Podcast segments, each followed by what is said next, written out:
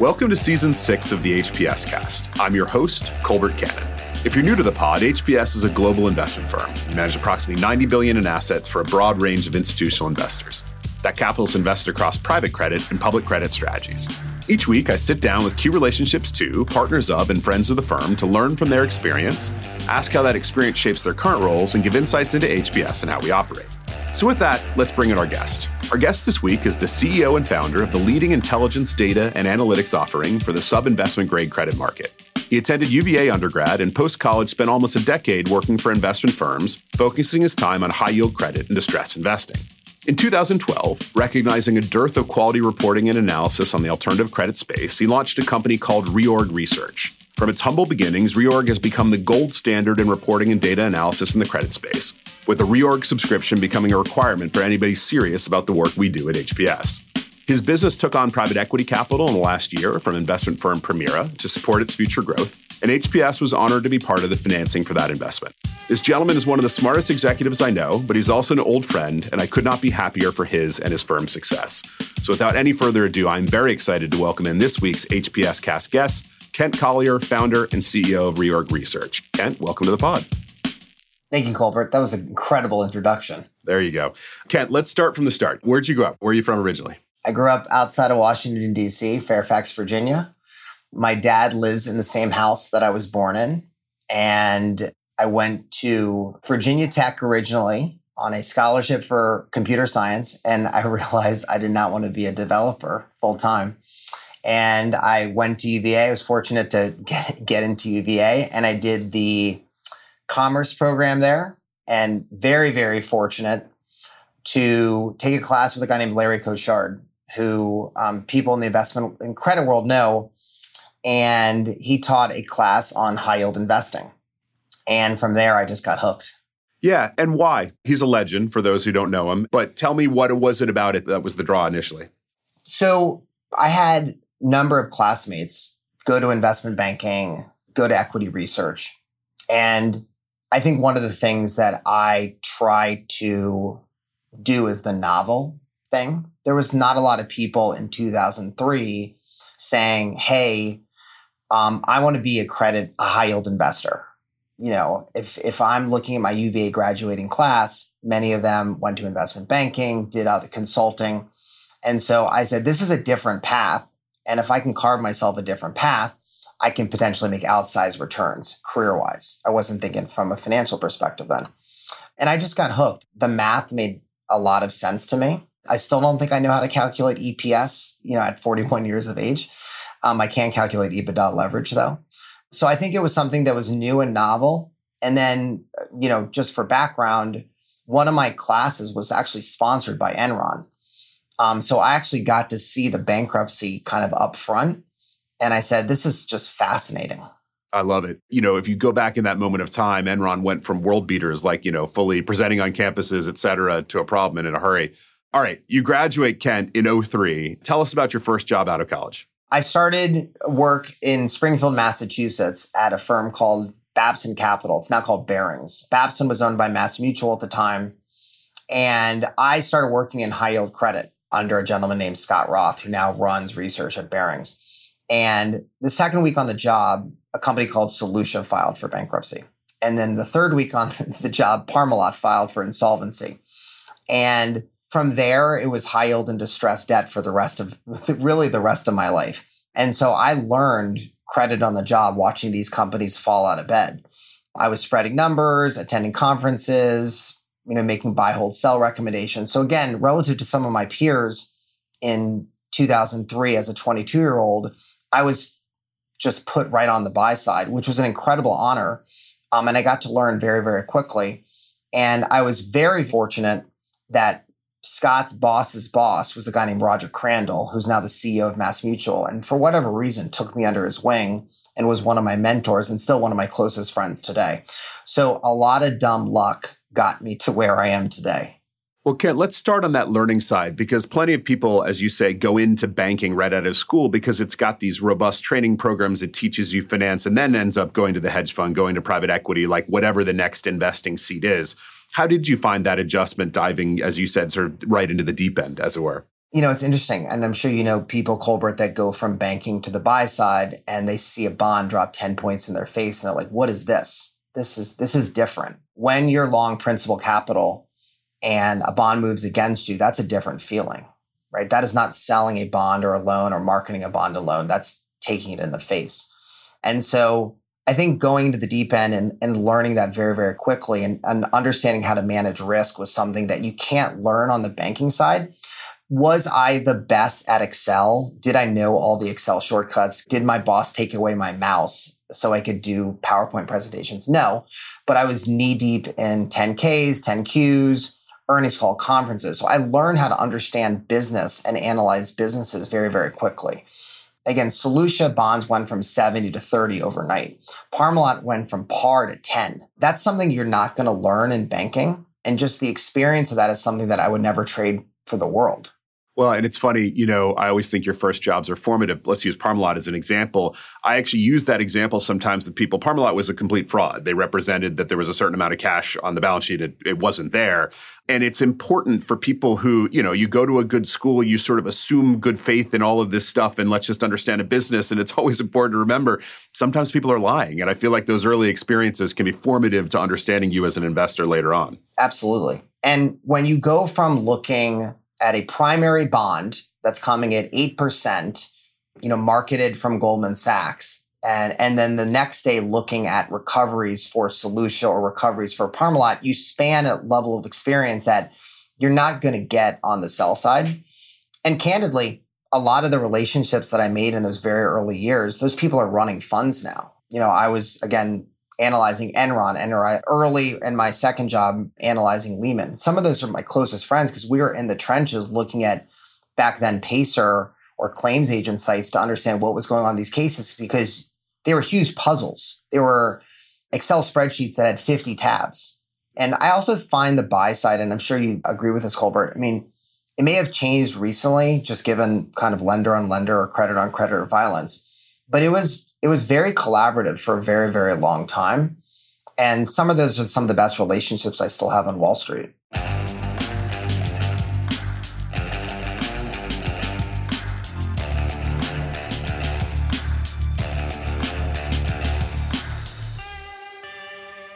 So you're in an investing seat when the 2008 financial crisis hits. You talk about Lehman.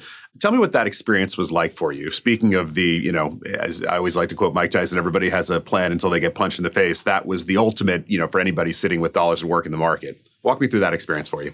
I was at a fund called Catalyst Investment Management at the time. And we were very, very focused on buying the top part of the capital structure. And so we saw bank debt trade from 95 to 65 on well capitalized companies. At the same time, we were short subprime, so that trade generally worked.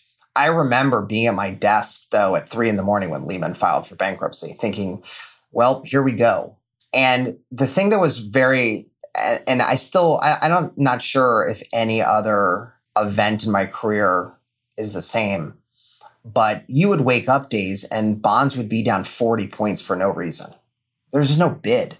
You probably remember when Lehman's prop desk liquidated and you had bonds that you were marked at 50 that the clearing bid was 10 and nothing changed on the fundamentals. There was just no bid for this paper.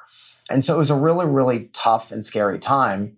One because you didn't know what was going on in the global economy but you also didn't know what was going on in the book. You could have the best analysis on wall street and you'd still be down 50% and so again, that's a formative experience. I almost went to business school, right? And if I went to business school in 2007 or 2008, I would have missed that entire experience. It's really interesting. And this is the joke. I think I made this joke with you. If you graduated college in 2009 and then you did banking for three years and you've been on the buy side for the last 10 years, you actually haven't seen anything. Because when you wake up and Lehman files for bankruptcy and your entire book's down 20 or 30%, that's truly terrifying. And I think the educational aspect, you, always learn more when things are going wrong than when they're going right, by definition. If you think about that 08, 09 timeframe, information was key and understanding what was going on was key, but it was also really hard to find. It was a different time. And how much of investing through the global financial crisis informed your later entrepreneurial ambitions? So, obviously, the sell side has changed quite dramatically in the last 15 years. I think a, good portion of reorg success over the last decade has been because of Dodd Frank and the effects of Dodd Frank. So, for listeners less familiar, yeah, give me the deep dive a little bit on that.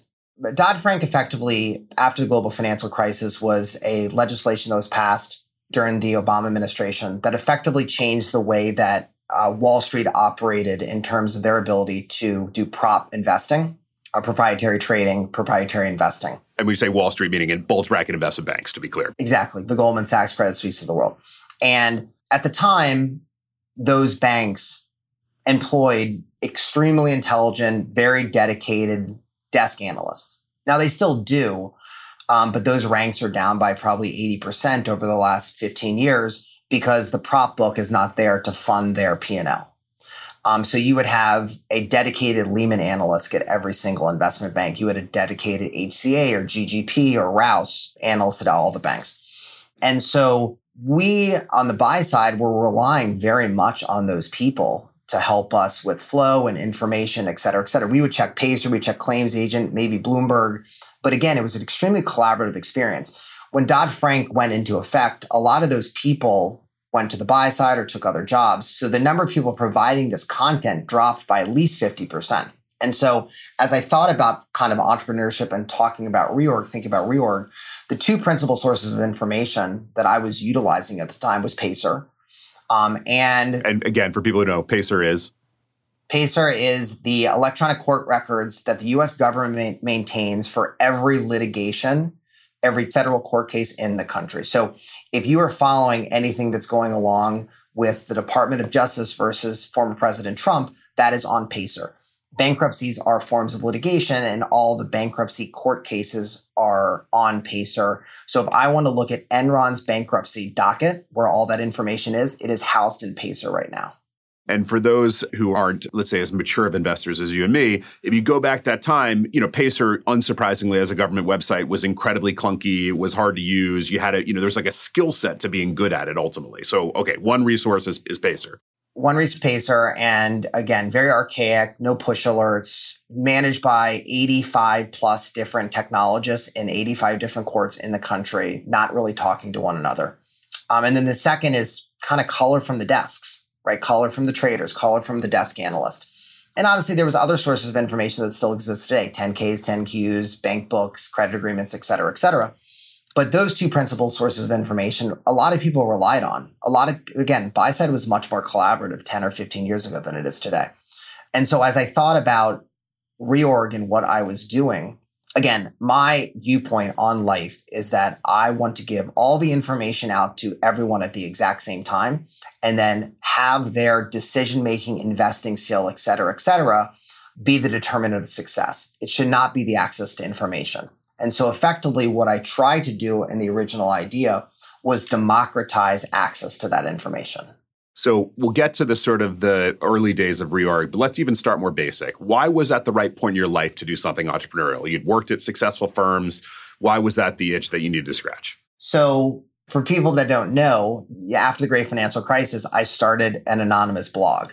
And I wrote about distressed debt investing because I love distressed debt investing. I love bankruptcy more than most people, which is a weird thing to say, but I'm going to run with it. And I had tens of thousands of readers every day. And I had this problem, which is Pacer is awful. Um, it's archaic. I very much believe in the democratization of information. I had a lot of readers. My wife was pregnant with our second kid, and I said, Hey, um, I really think I should do this. And she said, Well, it's much easier for me to take care of the baby before it's born. So why don't you start now? Um, and I quit my job in December 2012 and got started. During the meantime, though, I had started building that technology, the kind of the Pacer interface. And so one of the things that I talk to entrepreneurs today about is you want to do as much as you can to solve the customer problems before you take the big leap because I just want to manage my risk. Again, I'm a credit investor. I care deeply about the downside. I'm a Warren Buffett, Benjamin Graham value investor. Um, and I think about entrepreneurship the same. I want to minimize the downside on taking these risks and have convex upside with limited downside. And I did that by having all the customers and a solution that they very much wanted. I mean, I had talked to 100 people in the second half of 2012 and showing them reorg and the Pacer technology. And they all said, this is going to change the industry. And Kent, give me more on that. So the initial offering, when somebody looked at it, what did they look at and say, ooh, I get this. Like I need to be part of this going forward? Everyone in the distressed community complained about Pacer. Again, Pacer is one of the principal sources of information you need to be distressed debt investor or a lawyer or advisor, candidly. And it was a pain point. And I said, okay, what if I take your one hour long painful time that you spend on Pacer every day and I turn that into two minutes? would that be valuable to you? And obviously, everyone's going to say that's 100% valuable to me. More importantly, because Pacer did not have an alerting mechanism outside of, you know, unless you were actually involved in the case, people were very much in the dark what was going on in these proceedings.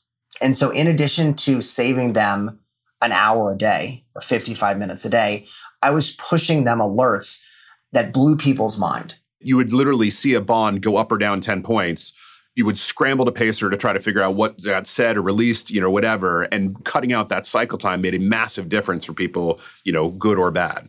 Yeah, I mean, I'll give you a great example. Lehman regularly was sending out notices of distribution to on its docket. So if you were an investor in Lehman bonds on a quarterly or semi-annual basis, you were getting distributions from the estate. Lehman would sell assets, they would give you money those notices and the amount of those distributions were posted on Pacer.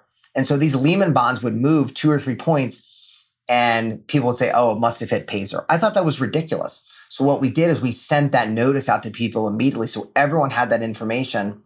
So again, democratizing information instead of just being lucky and checking Pacer. That made me very angry when people would check Pacer before I did and made a trade before I did. That just was ridiculous to me. Yeah. Okay, so this is what was missing in the market that you solved. Let's start on the business itself. You know, you had spent your career as an investor working at companies of various size, but scale businesses that were there. How hard was it for you to learn how to get a business off the ground from scratch? I mean, I'm still learning. I'm still I'm still learning today. Um, you know, I, I'm a product driven CEO.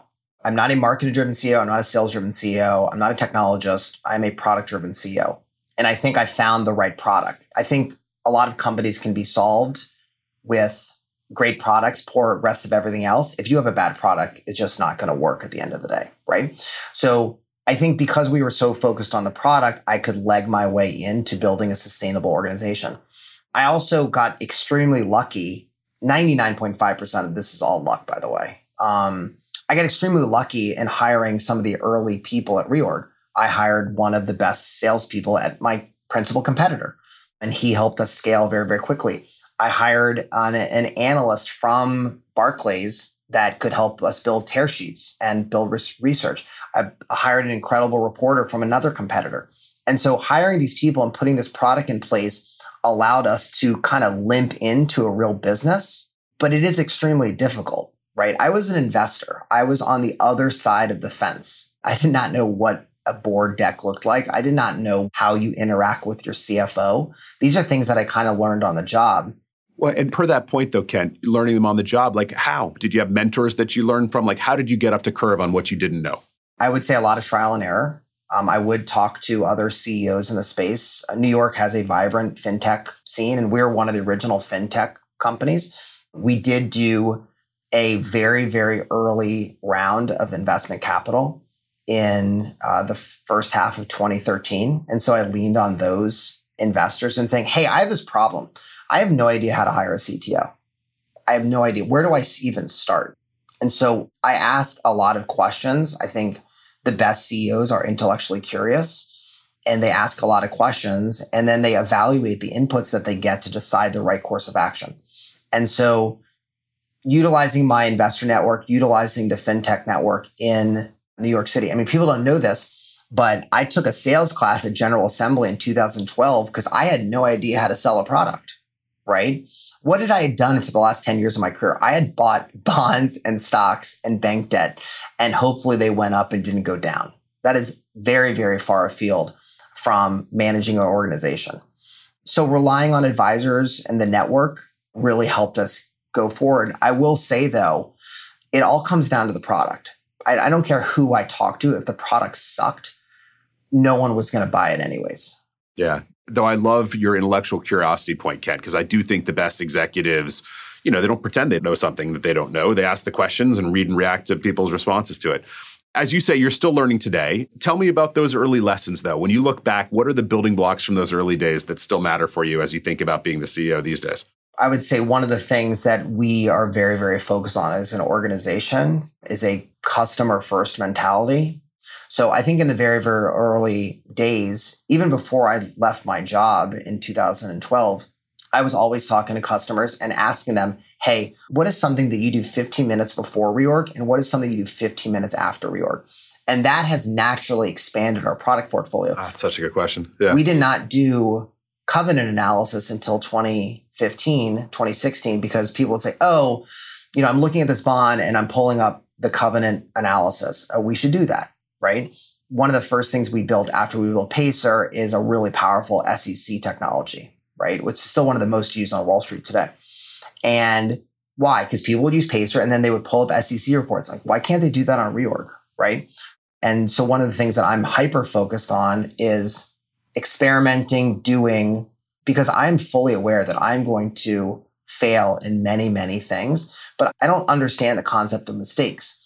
It's either you did something wrong and you learn from it, or you did something wrong and you didn't learn from it, and that is a failure. And that's why we've been able to scale so quickly in 10 years.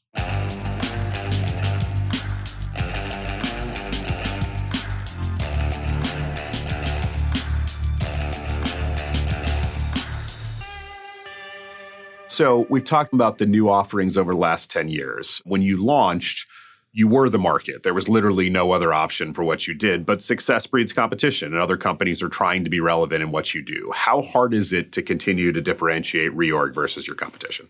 You know, I think the ways that I competed with some of the majors of financial information, principal competitors and the Bloombergs and FactSets the world, is that I focused on a very, very small area that was relevant to a high margin customer, which was dockets back then or Pacer. Um, and I view what competitors are doing today very similar to what I did 10 years ago. They're taking a very small part of the market that has, again, a high margin customer that Reorg may not be the best at and is really attacking that market, which is a very, very solid strategy and something that we are hyper vigilant on, right? You know, from our ability to move quickly, one, because I think we just are a nimble organization that is very, very action oriented, plus the capital we've been able to garner with originally Warburg and now Permira, we're able to take calculated investments, whether that be organic or inorganic, to really strengthen our product offering. Again, going back to that question 15 minutes before and 15 minutes after, that has actually led to a number of inorganic opportunities. We bought a company in the beginning of 2021 called Agridium that basically spreads high yield financials in Europe. And the European financial data was just kind of messy. It wasn't good on Bloomberg or Cap IQ. And we had a lot of US based investors that were looking at European high yield and distressed situations. And so that was an inorganic opportunity. And we've been able to since scale Agridium to European loans and then US bonds and US loans as well. So taking what the competition is doing and saying, hey, how could we do that better? Or how can we partner with that organization to super scale that organization? And I think our listeners will understand this hearing you talk about it, but you really do, when you think about it from your employee perspective, you need people who understand finance, law, and really journalism and media. Like it's a trifecta. You know, we've been in and will be in a historically tight labor market. How have you been able to retain and attract talent through what you've been doing? You use the term trifecta. We actually use that in outside marketing. You know, we do have analysts, lawyers, and reporters. That is why we differentiate our content. That is why we're different than some other organizations. We don't just have reporters. We don't just have analysts. We don't just have lawyers. We have a unique level of content, which we call intelligence, right? To your question around the hiring market, the labor market, on the content side, there are a lot of fourth, fifth, sixth year lawyers that do not want to become partners they want to be intellectually stimulated, not just doing leasehold rejections in a case. They want to look at a lot of cases. And eventually, maybe they want to go to the buy side. And we've had lots of analysts at Reorg go to the buy side. The financial analyst, same sort of thing. There's a lot of bankers that eventually want to get to the buy side, and Reorg is a great place for that.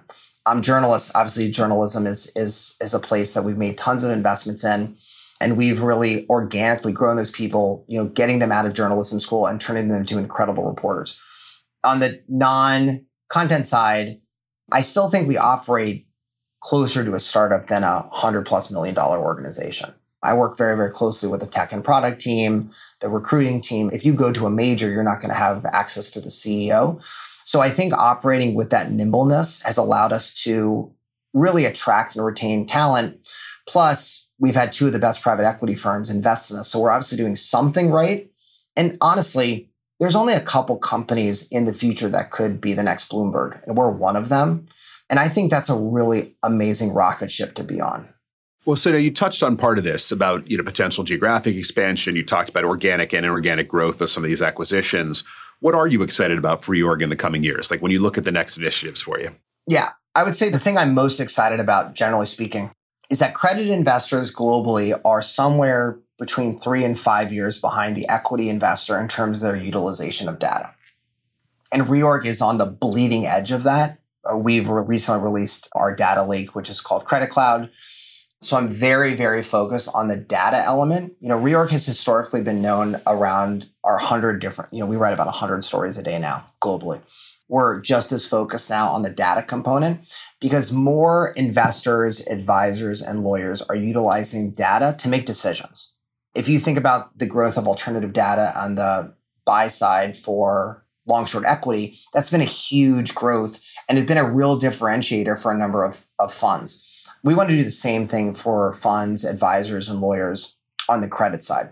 So that's one thing I'm extremely, extremely excited about. I would say the other theme that I'm excited about and we're investing lots and lots of money on is the move to more lending and more direct lending generally.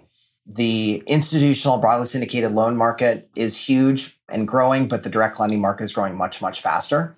And it is a capability that we have in house today that we will actually take all of the direct lenders portfolio and we will index all that fundamental data so you can run screens, reports on trends of EBITDA margins and retailers in your portfolio. That's something that did not exist three years ago.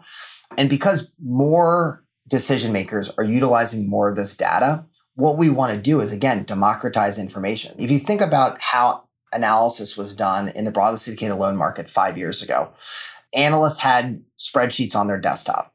That is neither scalable or democratized information.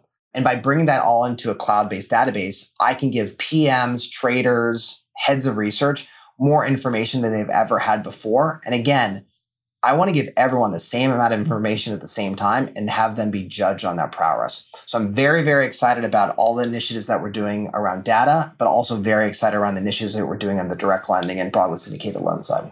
Well, Ken, per your point, I mean, there's an opacity to the direct lending market. It's very much where you started, right? You looked at Pacer and you said, well, this is actually, there's tons of incredibly important information on here, and it's impossible for people to get out in a timely fashion. You know, finding ways to crack the next nut on that sort of data set makes complete sense to me. All right, before we move to the last part of the podcast, Ken, you have had a front row seat to distress investing over the last 20 years, both as an investor now and as a incredibly important partner for what everybody does what are the trends you are most struck by? Like, tell me what you see for the next three to five years. What's going to happen in the evolution of distress investing? So, I've touched on this a couple times. I do view the buy side as less collaborative than it has been in the past. Given that the governing docs, indentures, credit agreements of many of the high yield and, uh, issuers and leverage loan issuers are so weak, and the amount of capital that's been raised in drawdown funds and private equity style funds, I do think that the trend on creditor on creditor or lender on lender violence is going to increase. Only to say, for those less familiar, what that means is you know, historically the lenders would organize together and they would fight for the best outcome for them as a group versus a company if something's gone wrong. And what we've seen in recent trends is, you know, a small group or a single lender doing things that would disadvantage others within the same tranche of debt for clarity. Exactly. And the capital structures have gotten so big. So the relative cost of litigation is very, very small relative to the eventual outcomes of these names. I mean, these, these deals are enormous right now. So I'm happy to spend $10 million on a litigation if I'm going to make $100 million right? So I think you're going to see more litigation, more creditor on creditor violence. One, because the docs are so bad, but I also just think the buy side is much less collaborative. I do worry about the sell side and their balance sheets becoming thinner and thinner. That creates gaps in the market. And instead of bonds going down a point, they go down five points, 10 points. And that just gets very, very hard for people to calculate risk. I also are generally worried about just the health of the CLO market today You know, a, a AAA CLO just got priced at 200. So a lot of what we've seen in terms of the health of the private equity market has actually been driven by the health of the lending market. And if the lending market stays broken like it is today, it's going to be very, very tough sailing for private equity, the general economy, et cetera, et cetera. I think people underestimate the importance of the broadly syndicated loan market on the global economy. It's very, very important. I also think the trend to more direct lending is, is something that is, would be hard to bet against. Um, direct lenders are getting bigger. You're seeing banks do that themselves now, kind of like they did 25 years ago. And what that means for transparency in the market, but also how liquid things are and eventual recoveries is going to be really, really interesting. And then finally, I think we've been in this very, very interesting period over the last 10 years where you've seen interest rates effectively decline. And so floating rate debt has been extremely interesting for a borrower's perspective because their interest rates were effectively nullified by low interest rates. You saw a big trend of moving to floating to fixed rate. I think that might change because people have always been betting against the bond market. I think that bond market is probably here to stay for a really, really long time. And then the last thing is this market is becoming so international. China is the fastest growing credit market on earth. And therefore, the distressed credit market in China is the fastest growing market on earth. So I think more funds are going to be focused on more international opportunities to just capture alpha. So those are the things that I would bet on. I think that's exactly right. And, you know, it's been a generically pretty benign environment, obviously, for the last 50 years, leading into the most recent couple of years of volatility. And that international point is right. I mean, everybody created a European office in 09, 2010, and it never quite materialized as a stress market the way you'd expect. Between wage inflation, energy inflation, input costs generally, we believe you're going to see a lot there. Well, listen, Kent, exciting stuff. As we said, we're a lender to uh, to Reorg. We're excited about what you guys are doing, and congrats on all the success so far.